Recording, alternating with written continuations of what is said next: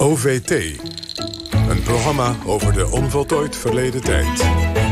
En dan nu de bespreking van een van de genomineerden van de Libris Geschiedenisprijs. Die prijs die mogen we aan het eind van deze maand uitreiken in onze uitzending. Maar in de aanloop er naartoe vragen we onze boekenrecensenten om alvast kort hun licht te laten schijnen op telkens een genomineerd boek. Wim, die zit klaar als het goed is. Wim Berkelaar, onze vaste Ja, zeker. Goedemorgen, Julie. Goedemorgen. Goedemorgen, Jos. Goedemorgen. Uh, we, we hebben niet heel veel tijd voor een uitgebreide recensie. We gaan het 27 oktober er nog langer over hebben. Maar voor nu een, een, een bliksembespreking alvast.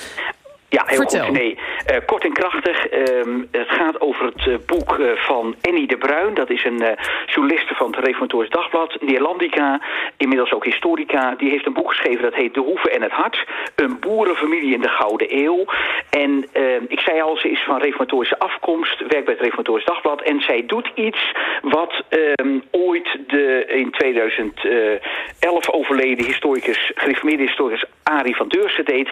Zij schrijft een microgeschiedenis over een boerenfamilie in de Gouden Eeuw. En eigenlijk is wil ze daar een macrogeschiedenis van maken. En daar slaagt ze toch wel tot op grote hoogte in. Kijk, ze heeft dan zes thema's. Zij bespreekt een, een familie die leefde uh, in de tweede helft van de 17e eeuw. De Gouden Eeuw, zoals dat dan toen genoemd werd, nu niet meer. En de eerste helft van de 18e eeuw. En daar zijn 180 brieven van bewaard gebleven en documenten. Dat heeft ze allemaal boven water gehaald. En dat geeft toch wel een heel goed beeld van een boerenfamilie in de Tielerwaard, in het, dorpje Herwijnen, dus in, uh, laten we zeggen, in Gelderland.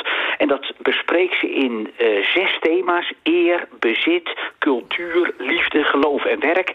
En dat geeft een uh, indringend beeld van zo'n familie waarvan je denkt, elk, telkens als je het leest, het is een kleine geschiedenis, maar het, het is eigenlijk ook een grote geschiedenis. Dat geeft een indruk, laten we zeggen, van um, Jan Modaal, maar dan de boeren Jan Modaal in de Gouden Eeuw. Ja, Wim, verandert iets aan ons beeld van Gouden Eeuw... van allemaal mensen die, die ja, weet ik veel, allemaal mensen in, in Holland... die, uh, nou, die voor van allerlei dingen verantwoordelijk zijn in de samenleving... later ook nu, slavernij, et cetera. Verandert iets aan ons beeld?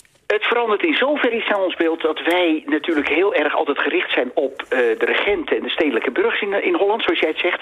Maar dat je die, laten we zeggen, die trage platteland, het gaat met name om, om die boerensamenleving, die trage plattelandscultuur, die boerencultuur, die is mij nog niet zo dichterbij gekomen, dichtbij gekomen als, laten we zeggen, het klassieke beeld wat je van die Gouden Eeuw hebt. Uh, Wim, je bent geen jurylid, dus je woorden hebben een beperkte waarde, maar desondanks, deze lovende woorden, kanshebber? Dit boek? Dit is denk ik zeker een kanshebber. Je weet nooit wat de jury besluit, maar ik denk dat dit tot uh, kanshebbers behoort. Zeker.